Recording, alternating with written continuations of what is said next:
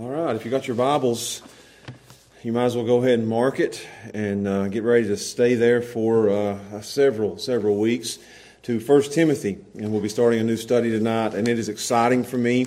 I love doing this. I don't know if that rubs off on you guys, but I love starting new books. I think it's exciting. It's almost like going on a trip for me, and I just spend weeks and weeks and weeks preparing for it and studying it and packing it all together, and now I get to come out here and start it with you guys and preach it to you. And I want you to know that I don't just pick 1 Timothy or any of the books that I pick to preach just haphazardly, throwing it out there and saying, okay, which book do we want to do now? There's always a reason. There's always some reason that it's in my heart, on my mind, that I choose the books that I do. I've told you that I choose the Gospels because I love Jesus and I love walking with Him and hearing from Him, and I love seeing His life and the miracles He performed and the works that He did and the words that He said. I love the Gospels, and that's the main reason that we do that. So you say, Josh, why 1 Timothy? And my reason for 1 Timothy is because I see a whole lot of churches today. Facebook has made it available to us to where we can literally almost walk inside of every church in our area and see what's going on. And I see a lot of churches, not just on Facebook, but all around us. And I see a lot. And what I see in a lot of churches is, and I'm going to be very careful with this, and I say when I'm going to be careful, it's usually not very careful at all. But what I see in a lot of churches is very wrong. It's not right. And so I want to correct it. Not just all the other churches. I want to make sure that we're not wrong. I'm not trying to correct all the churches out there because I know they're not going to be watching this. They're not going to hear this. But I want to make sure that of all the churches that are all out there, and many of them are wrong and doing things wrong and not doing things according to the Bible, I want to make sure that that's not us. I want to make sure that we're doing it right. I think a church that does it right by God's Word is a church that God blesses. So that's what I want to do in this study and starting tonight. I think we need to hear what God says to His church. So tonight's sermon, the title of it is God's Word for the Church. And not just God's Word for the church, but God's Word for the church today. This is what God wants from His church today. So we're going to go through this. We're going to go verse by verse. We're going to look at two verses tonight. And it's going to take us several weeks to work our way through 6 chapters. And I want us to learn it. I want us to know it. I want to get every word. I want to know inside and out. I want you to know and me to know what God wants out of His church. So let's stand together, and I want to read the first 2 verses, and this will just kind of be a starting point for us tonight as we jump into this book, and I'm going to do my best to explain it, and maybe we'll understand this is what they call the greeting in the first 2 verses. So I'm going to read it to you. 1 Timothy chapter 1, verse 1, and it says this, Paul, an apostle of Jesus Christ by the commandment of God our Savior, and Lord Jesus Christ, which is our hope. Unto Timothy, my own son in the faith, grace, mercy, and peace from God our Father and the Lord Jesus Christ our Lord. And I want to read another verse to you. Jump with me over to chapter 3, verse 14. And I would circle these. This is the purpose statement of the book. This is why Paul wrote it. It says in verse 14, these things I write unto you. You see that? He's got a reason. Hoping to come to you shortly, unto thee shortly. But if I tarry long, here's why he's writing, that thou mayest know how thou oughtest to behave thyself in the house of God, which is the church of the living God, and it is the pillar and the ground of the truth. So that's the purpose statement. That's why he's writing it. So today we'll look at the author, we'll look at the recipient, and we'll look at the purpose of why he wrote the book. So let's go ahead and we'll pray together, and we'll read and we'll study God's Word for the church today. Father, we thank you for this letter.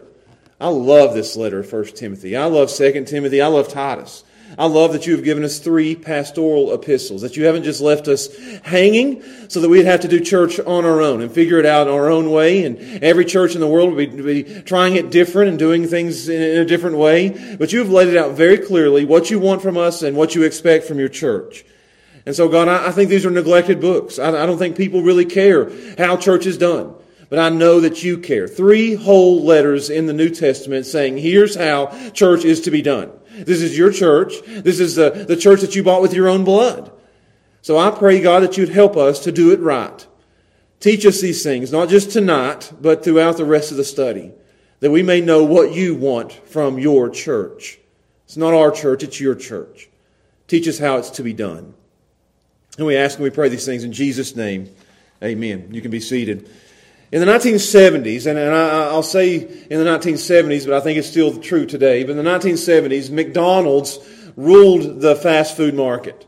And I say they rule the fast food market today because my kids absolutely love McDonald's and really no other fast food. I've told you before, every time we drive by one, they want to stop at McDonald's. But in the 1970s, there was really no other competition for McDonald's, and every other fast food restaurant was trying their best to compete with McDonald's. So Burger King had a little powwow with their executives trying to figure out how can we compete with McDonald's. And they come up with a great idea, a slogan that they had. And here was their slogan. Maybe you guys remember it. I wasn't alive for it. But here was their big idea to compete with McDonald's. And their big idea was, have it your way. McDonald's made their food and you just had to order it and they'd give it to you. And they said, we'll do different. We'll let everybody who drives through pick whatever they want to go on their hamburger. They can have it their way. And they come up with a jingle. And I'm not going to sing it to you, but here's the jingle. Hold the pickles. Hold the lettuce. Special orders. It won't upset us. All we ask is that you let us serve it your way. So that was their jingle. And I believe that maybe didn't put Burger King above McDonald's, but what it did do is it changed the world. It now made businesses cater to the customer. It now made the businesses to be consumer-driven. If you're happy with our product, then you'll come back and we'll be popular and we'll be successful. So now it's whatever you want is what we'll give you. And it didn't just change the world, it changed the church. See, we now have in churches a have it your way church. A church that caters to the people in the pews. A church that is consumer-driven. A church that is seeker-sensitive. A church that if you're happy, as long as the people in the pews are happy, then you'll come back, our pews will be full, our offerings will be full, everybody will be happy. Let's just make you happy and give you what you want. I even created a little jingle for the church today. Hold the sermon, hold the sin, make it fun, and we will come in. Charles Spurgeon said there would be a day like this when instead of feeding the sheep, we'd be entertaining the goats. And that's the church that we're having today, a have it your way church, where it creates anything goes in the church as long as it draws a crowd. That's what we have today. And I see it everywhere. It's all over the place, where even today in Big Stone Gap, you have a coffee house church. Just come in, we'll have some coffee, we'll do it your way, we'll do it whatever you want to do it, whatever pleases you, will be fine. We have online church. We have pop-up churches. There's a brand new church back here in the Old West End. Just popping up everywhere. It's almost like we have a Build-A-Bear church in America today, where people go in, and if you've ever been to Build-A-Bear, you go in and the customer says, I want my bear this way, and I can add this hat and this shirt, and I can put this on it, and I can make it this name and do all these different things to it. And now we got a Build-A-Church where people come in and they just, I'll add this and I'll add this and I'll add this, and it's anything goes in the church today. And I say, wouldn't it be nice if if God had given us a letter that said, here's what I want. And you can't do it your way, you must do it my way. Because I believe that the church needs to be not have it your way, I believe it needs to be have it God's way. Whatever God says is how we should do church. We shouldn't be catering to people, we should be catering to God. So wouldn't it be nice if God said, here's your letter, here's how I want it. Give us some guidance.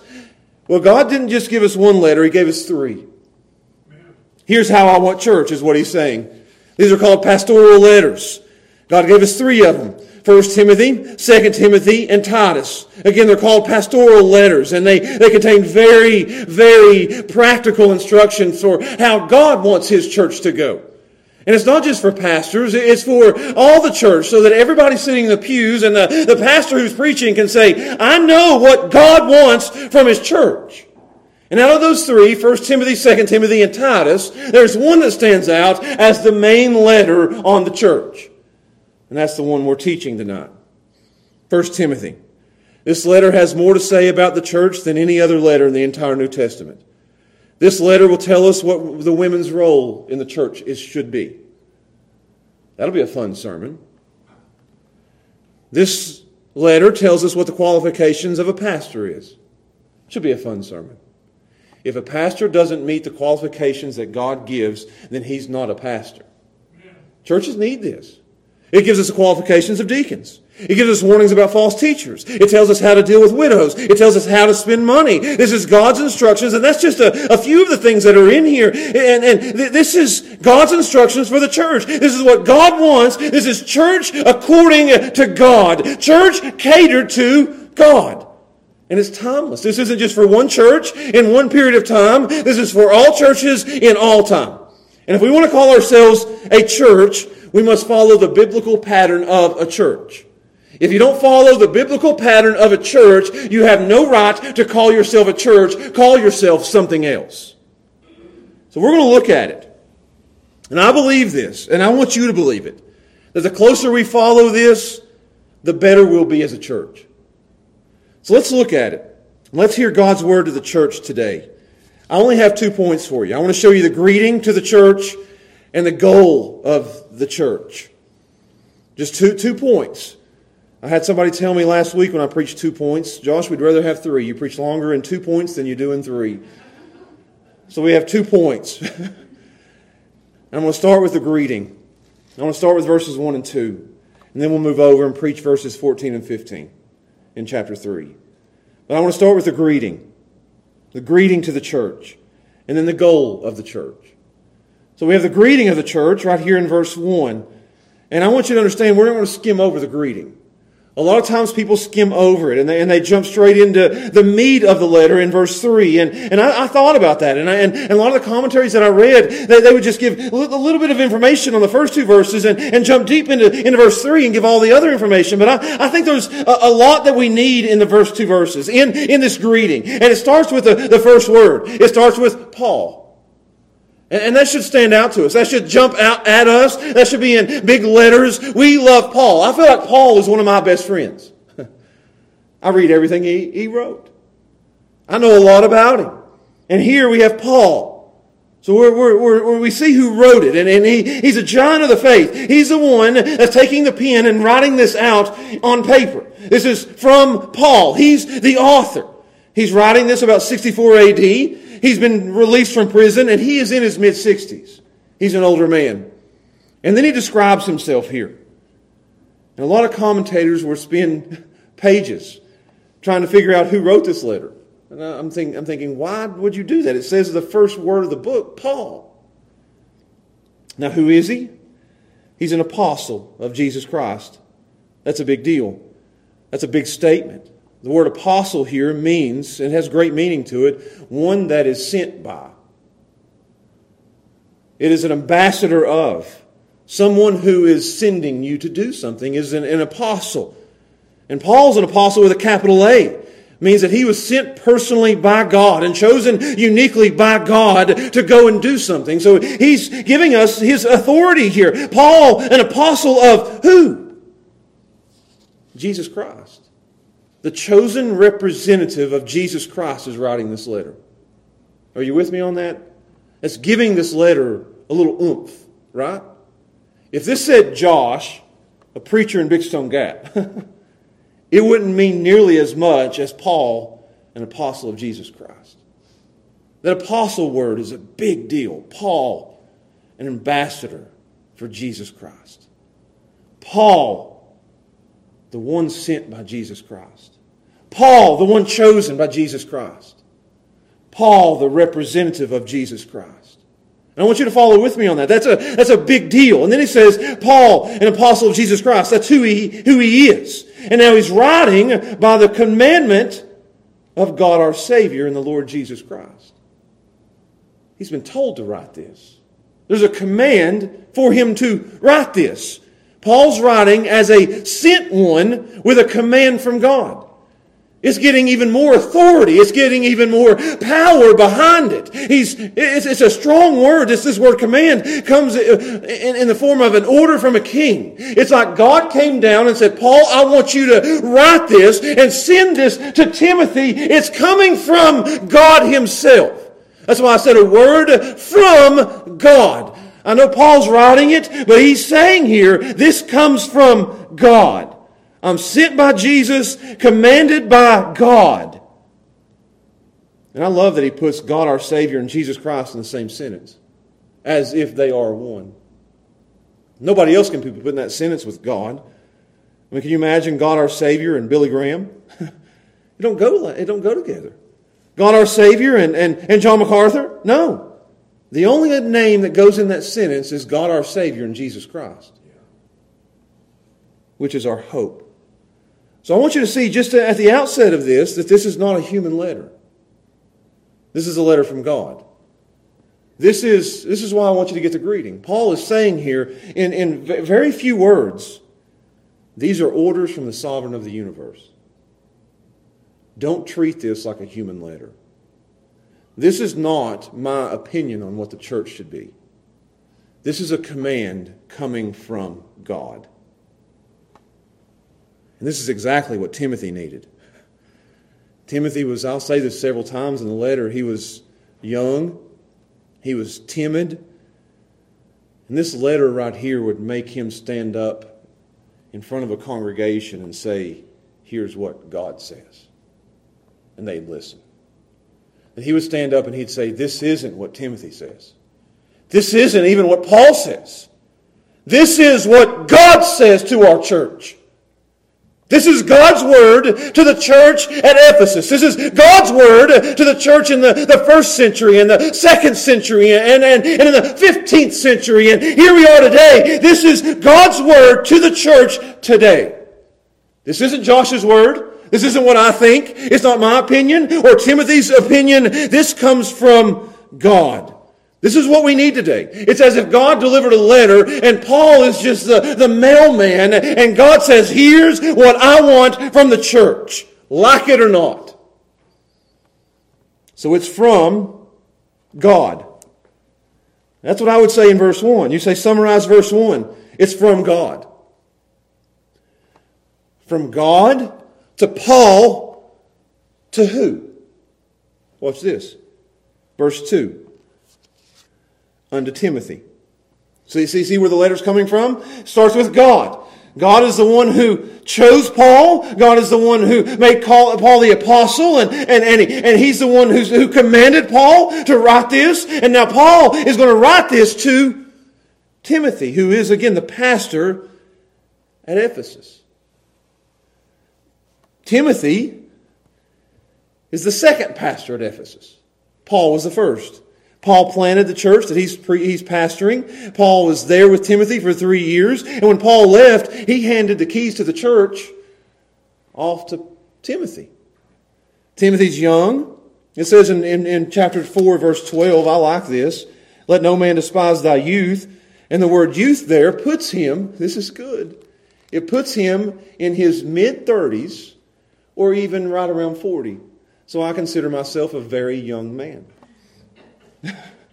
To be young then wasn't 19 or 20. It wasn't in your mid-20s. This was 35 to 40 years old. He's a young pastor. So Paul's writing this to Timothy, a very young man. And Timothy, again, very timid, very hesitant, and he's having some problems here. I think he was even, we'll talk about this next week, I think Timothy was even trying to leave the church. I think Timothy was looking for another church. I think he was having such a hard time at this church that he's saying, I need to find me a church down the road to go pastor that's a little bit easier than this one. You say, prove that to me. Look at verse 3. As I besought thee to abide still at Ephesus. I want you to stay where you are, Timothy. Don't you dare leave there. Stay where you are. So Timothy's having a hard time. So this is encouraging. He's getting a letter from Paul saying, here's what God says. I'm handing it to you, Timothy. And Timothy, again, let's watch it. It goes from God to Paul to Timothy. And who's Timothy? Let's look at this. He says, unto Timothy, my own son in the faith. I love that statement. It's not his son. He's not his boy. He's his son in the faith. Paul had personally led Timothy to the Lord. Paul had taught Timothy and trained Timothy. Paul would say here that he was like a son to me. And I believe when Paul would write this and say he's like a son in the faith to me, He loves Timothy so much that there's almost a tear coming down his eye as he's writing it. And as Timothy opens up this letter to read it, and he reads, Timothy's like a son to me, that a tear would go down Timothy's face. I believe they were together thick and thin, and they loved each other. He'd been with Paul for 20 years. This is a good way of saying, good time of applying, that discipleship takes years, not minutes. 20 years Timothy had been with Paul. 20 years he taught him. 20 years he trained him. And now he says, my own son in the faith, I've left you to pastor that church, and I know you're having a hard time right now. Timothy's Paul's replacement. He's the next in line. And when he says that he's his own son in the faith, he's saying, Timothy reflects me in every single way. So when Timothy gets up there to read this letter, you look at Timothy just like you'd look at me. He knows my doctrine. He knows my teaching. He knows my will. He knows my desires. He knows how Paul likes to do things. Watch this. I want to read you a few verses. I know we're just in the greeting, but Philippians 2. Let me tell you what he says about him. Galatians, Ephesians, Philippians, Colossians. Philippians chapter 2, verse 19. He says, but I trust in the Lord Jesus to send Timothy shortly unto you, that I also may be of good comfort when I know your state. For I have no man like-minded who will naturally care for your state. There's no man in the world more like me than Timothy is. I think Timothy's young again and timid, and there's probably some older people in the church that are mistreating him and not listening to him, and he needs a little bit of authority when he stands up. So he's got a letter that comes from God, and he's got he's got the stamp of approval on his life from Paul himself. So when he stands up to read this letter, they're saying, "Oh boy, we need to listen to this guy." And that's not the only place. I'm going to read you another place. 1 Corinthians chapter 4. You need to know who Timothy is if we're going to study 1 Timothy. 1 Corinthians 4, verse 16. He says, wherefore I beseech you, be ye followers of me.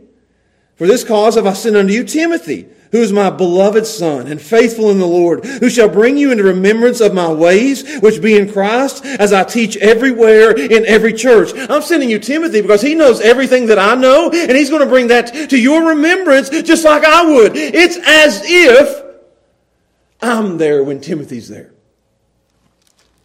That's a big deal. That's a big statement. I told my kids that. Steph called me one day. She said, boys are being mean. Homeschool's having a hard time. They don't listen to me like they listen to you. When you say it, they say, okay, yes, sir. When I say it, they say, okay, just a minute, Mom. And I walked into the house and I looked at my boys and I said, when Mom tells you to do something, it's just as if Dad said it. Yes, sir. Yes, sir. That's what Paul's saying here. You better listen to Timothy. He's my own son in the faith. So let's look at it again, just real quick. It comes from this letter here. 1 Timothy comes from God. And you've got a church that's out of control. And they need to hear this as Timothy stands up to read this letter to the church. And he's going to correct them and put them in place. Here's where women should be. Here's false teachers need to be kicked out of the church. We're going to look at that next week. That Paul tells Timothy, get rid of the false teachers. He's going to run them out. Here's what a pastor's qualifications should be. Here's a deacon's qualifications. Here's how to use money. And if Timothy stood up there on his own with his own opinion and his own ways, they'd sit there and say, oh, that's just Timothy. He's young. He don't know nothing. We don't have to listen to him. But when this letter comes from God to Paul, to Timothy, who's his son in the faith, everybody in the pews are going to be saying, we better listen up. That's a big deal. Paul didn't just throw a greeting out there like, dear church. No, Paul, an apostle of Jesus Christ, by the commandment, a royal order of the King, of God our Savior, the sovereign of the universe, and the Lord Jesus Christ, who is our only hope. I didn't even talk about that, which is our hope. God our Savior, that's a big statement. Nero used that statement for himself. He called himself the Savior and the hope of the Roman world. So Paul is setting it aside and saying, no, Jesus is the Savior and the hope of the world.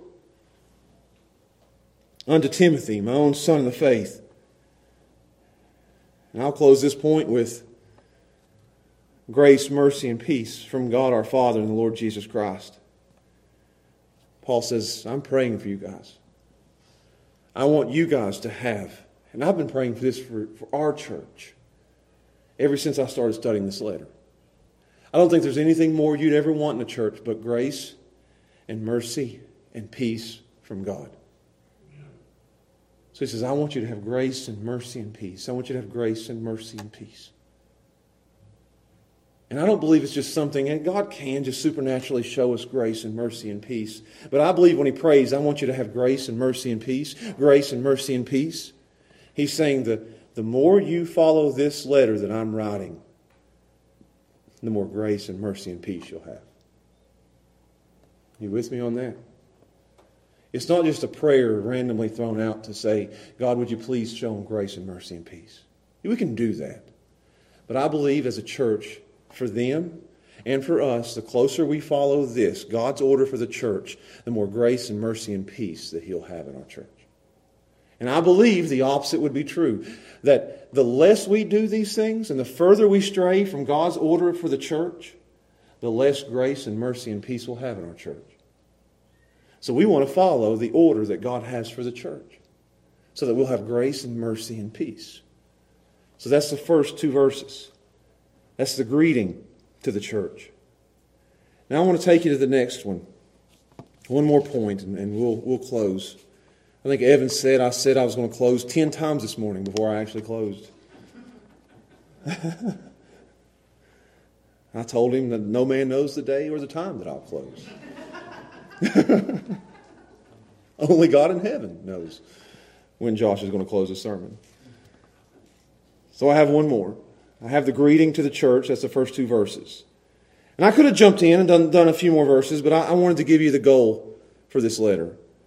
We have the greeting of the letter, and then we have the goal for the letter. And in verse 14, he tells us why he wrote this whole letter. And that's 6 chapters, why he wrote it. And when you have a purpose statement, we need to start out with that. Here's why Paul wrote this. He says here in verse 14, these things I write unto you. I mean, he's telling us, here's why I'm writing. So he says, these things write I unto you.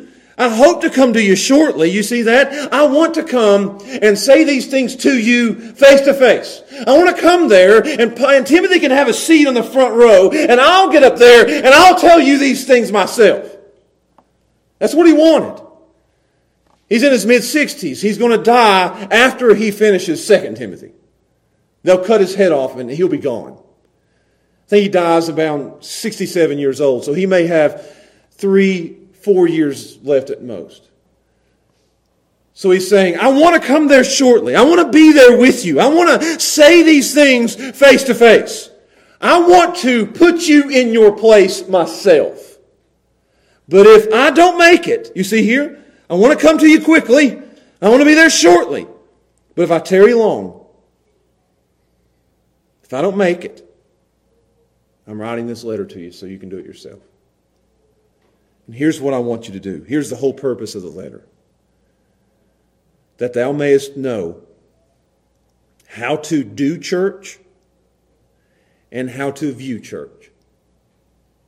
The whole purpose, and I would write this down, the whole purpose of this letter is to show us how to do church and how to view the church. I'll say that one more time. The whole purpose of this letter is for us to know how to do church and how to view the church. And I think there's two things there that most people in our church world don't know. Most people in churches don't know how to do church, and most view the church wrong. So he shows us here, and I'm just going to give you these two things and we'll close. There's the second time I told you that. He says, but if I tarry long, that you may know how, here we go, how to behave yourself in church. That's how to do church. It says there, how to behave yourself in the house of God. That's pretty simple. How to do church. And this isn't behavior. That word there isn't what I tell my kids, that when they walk into church, we're in the church, here's how you behave. Here's the etiquette. Here's the right things to do and the wrong things to do. And I'll do that on Sunday mornings. I'll have my kids running around the foyer and they'll be throwing things at each other. And I'll say, that's not how you behave in the church. You behave here. You're the pastor's kids. There's a way to behave. That's not the word that he uses here.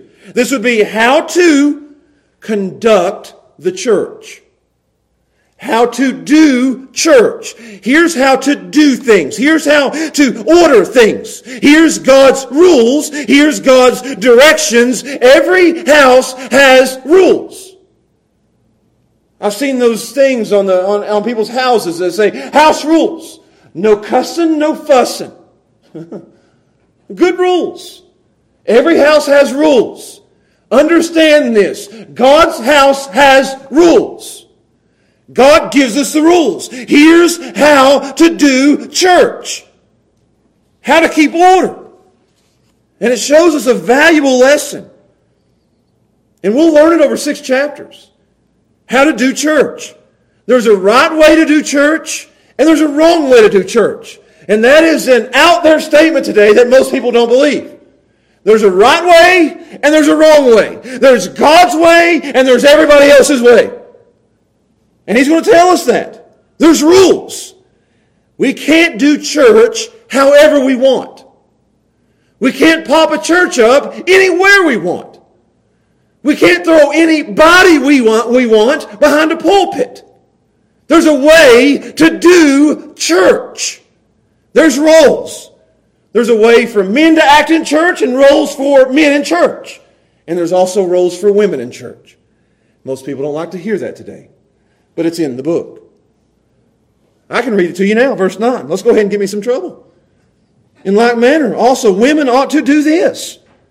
Adorn themselves in modest apparel, shamefacedness, sobriety, not with braided hair or gold or pearls or costly array.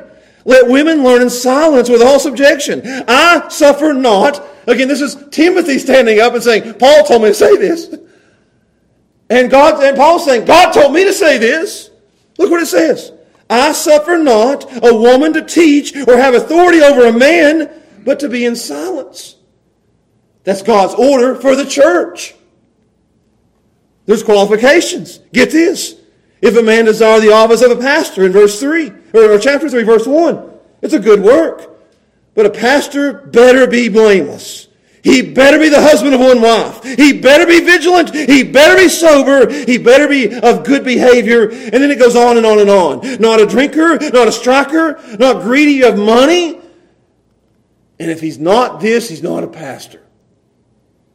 You got a lot of people standing in pulpits in churches all across Big Stone Gap, Wise County, Virginia, and the country who are not qualified to preach from the pulpit. And all they have to do is read 1 Timothy. It's not that hard. There's a way to deal with false teachers. And it's not to coddle them and let them go. I can give you that. We'll preach on that next week.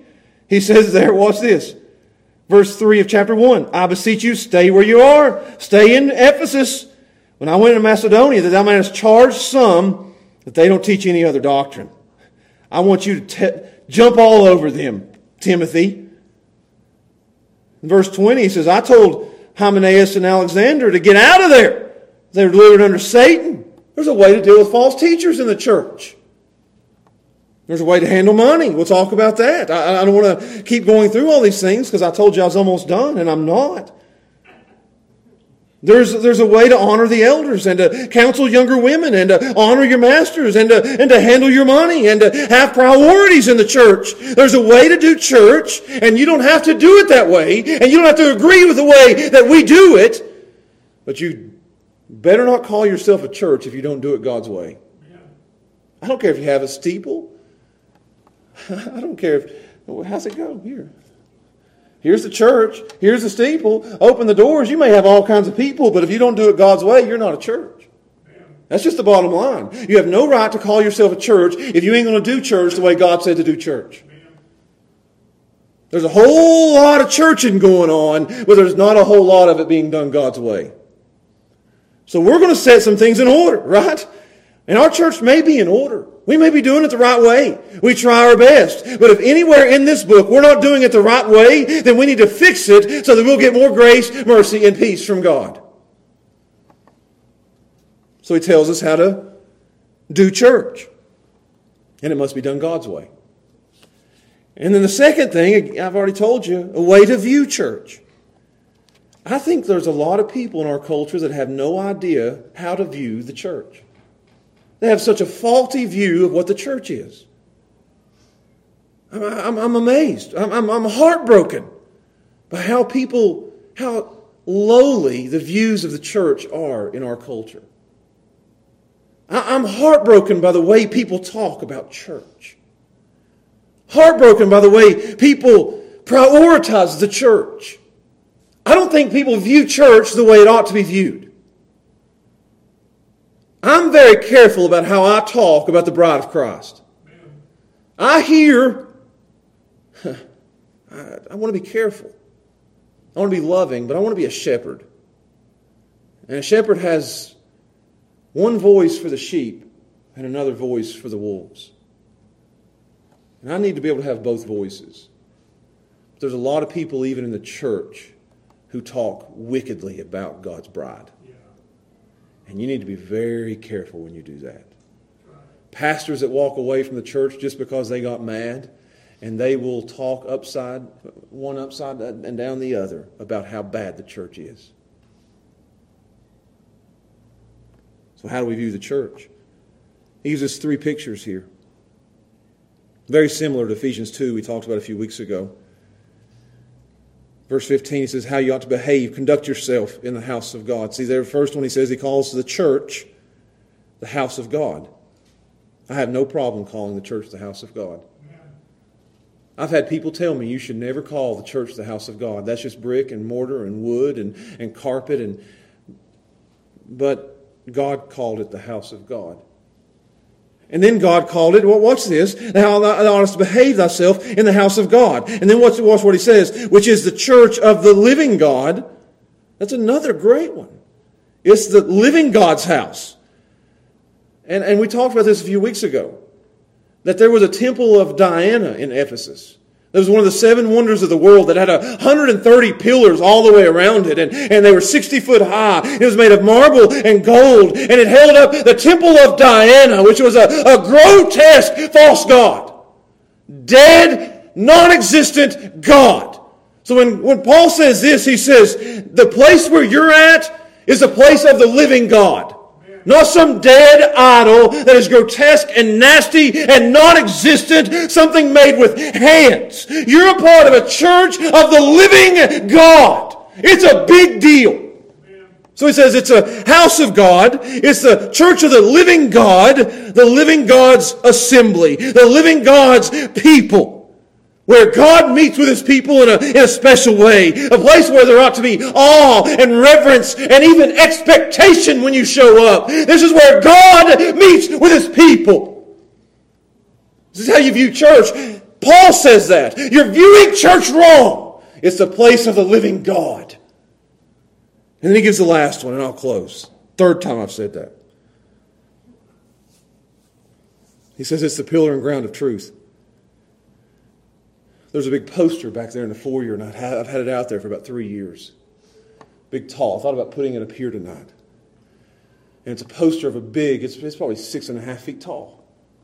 And the whole poster is nothing but a big column. And at the bottom of it, it says, the pillar and ground of truth.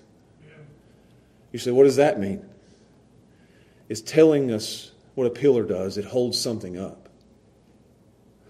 That's what a pillar is. We were looking downstairs one time at a wall in the children's church room. We were had so many kids down there, we was like, we're going to have to break that wall down and open up the room and have more room for all the kids that we have. And we had a contractor come in, and he started filling up it, these columns in the wall. He said, no, this is load-bearing. This holds up your office. I said, leave it. We'll find another place for the kids. It was load-bearing. It held something up. It held my office up. That's what a pillar is. Holds something up. So the question there for us is, what does the church hold up? It's the pillar and ground of what? We hold up the truth. The church is to be, and I think we've lost this in our culture, the church is to be the place of truth. The church is to be the place where truth is found. The church is to be not where opinions are found. I've had people jump onto me just recently that I don't talk enough about politics. And I said, I'll just be giving you my opinion. I can give you my opinion, but I'm not going to stand behind this pulpit, which is a sacred desk, and give you my opinion. We hold up the truth of the Word of God here, the truth and nothing but the truth. We're a pillar and ground of truth. We don't hold up the opinions of man. When I say hold up, I know you're thinking of a pillar, but in my mind, I'm thinking of this right here. That we hold this up. That when people come here, they don't hear me hold up my opinion. They don't hear me hold up and see how creative we are. They come here, and that's why people will come here. And that's the only reason why they'll come here is because we are a church that holds up the truth of the Word of God. When everybody else goes somewhere else, and they're talking about something else, and they're doing some entertaining, and sharing their opinions, and sharing their feelings, and they're doing all these other things, we know one church that's holding up the truth of the Word of God. That's what he says the church is. And we do it not because I want to do that, but because that's what God says the church is. It's the pillar and ground of the truth. We're not here for the creativity of man or my innovation or my wisdom. It's not a place for social justice issues. It's not a place for politics. It's not a place where we try to make the world a better place. It's a pillar and ground of the truth. Louis Berkhof said this, "The church is the guardian of the truth. The church is the citadel of the truth. The church is the defender of truth over all the other enemies in the world who are coming against the kingdom of God and His truth. We defend the truth. We hold up the truth. We defend it. We preserve it. I'll hold this up until I can't hold it up anymore. And somebody's going to come along, and it might be one of my boys, and I'll hand it to them. You hold it up until your boy holds it up. And we'll pass it on down the generations. We're a church that is a pillar and ground of the truth. We defend it. We preserve it. We proclaim it. And I get jumped on too for how loud and sweaty I am, but I'll proclaim it from the rooftops. We're defenders of the truth. We lift high the truth. I'll hold it as high as I can. You know how we reference the Word of God here. We hold it so high. We stand in honor of the reading of the Word of God. We open it up and people see it and they know we're sitting not under the preaching of a man, but the preaching of the Word of God. It's a pillar and ground of truth. We believe it here, don't we? Every word is true from Genesis chapter 1 to the end of Revelation. We believe the Word of God. We study it here. You better believe we do. I'll preach for an hour. I went for an hour and 7 one Sunday, and people would sit there and say, preach it on. We love the truth here. We preach it. We live it. This is our mission, our purpose, and it comes straight from God to Paul, to Timothy, and right into my hands here tonight. We have the truth, and we best not forget why we exist. A pillar and ground of the truth. And it's become everything but this. It's become a music hall to make people feel better. Nothing wrong with music, but it's not a pillar and ground of truth. It's become an entertainment hall for people to come and have drama and have lights and fog. That's all right, do your thing. But we're not here to entertain the goats. We're here to feed the sheep. It's become a social club where people come and meet around a cup of coffee. And you know me, I love a cup of coffee. But we ain't come here for a cup of coffee. We come here for the truth. I'm grieved by what the church has become. I'm angry over what the church has become. All these things that the church has become will crumble and fall when society begins to crumble and fall. But when we hold up the truth, we will stand when everybody else falls. That's why we'll stand. That's why we'll stand in the evil day. That's why we'll stand when everybody else is taking a knee. That's why we'll stand when everybody else is falling away, because we're standing on the Word of God. This is a great reminder for us that God's word to the church today is, make my church the pillar and ground of truth. We love the truth. Yes. I wrote down some things about the truth. The Word of God is alive. Don't you want to preach something that's alive? I don't want to preach a dead book. Has no power. I want to preach a living and active book. It's active. It's alive. It's eternal. It's inerrant. There's not an error one in this book. It's infallible. It's like fire in that it consumes. It's like a mirror that when you open it up, it sees you and knows you better than you know yourself. It's like a hammer. The world hammers the Bible, but the Bible hammers the world. It's perfect. It's pure. It's trustworthy. It's sufficient. We don't need anything else. It's sharper than any two-edged sword. It's not a Q-tip or a feather that tickles people. It's a two-edged sword that cuts and divides both ways. One more, it's sweeter than honey. Don't you love it? I can read it, I can study it, I can preach it. I can turn to 1 Timothy and I can say, this is so exciting to open it up and see what God says to the church today. And you walk away and say, that was sweet to my taste. Let me close with a quote. And I'll close here. Steve Lawson preached a sermon a while back, and I listened to it at least once a week. And you guys know I love Steve Lawson. And he said this. He preached a sermon on the Word of God and for the church to be called back to preaching the Word of God. And he said this. He was preaching at a shepherd's conference to a bunch of preachers. He was preaching to me.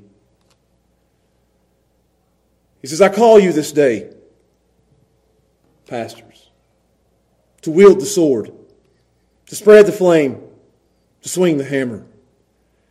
And stop with the secular wisdom in the pulpit. Cancel the entertainment in the church. Fire the drama team. Get rid of the stick. Unplug the colored lights and put the pulpit back in the center of the room. Men, stand up like a man. Open up your Bible, lift it up, let it out, and let it fly. It is the invincible power of the inerrant and the infallible Word of God, the pillar and ground of the truth. That's what God says for the church today. Let's pray. Father, thank you for your word to the church tonight. And I thank you that we'll be getting more of this in the weeks to come. I can't wait to preach the next 4 verses. It's going to be fun. Next week we'll talk about protecting the house. And I pray, God, that the people in the pews would be just as excited about it as I am. And I pray that you'd put us in order. I'm not up here to say that we have everything right, because I don't know that we do.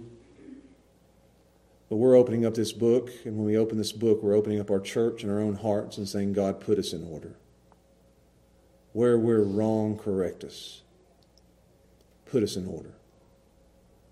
And I pray that you do that through this book. That our church would have grace and mercy and peace from God our Savior and the Lord Jesus Christ our hope. Please, please, help us to be the church that you want us to be. And we ask and pray these things in Jesus' name. Amen.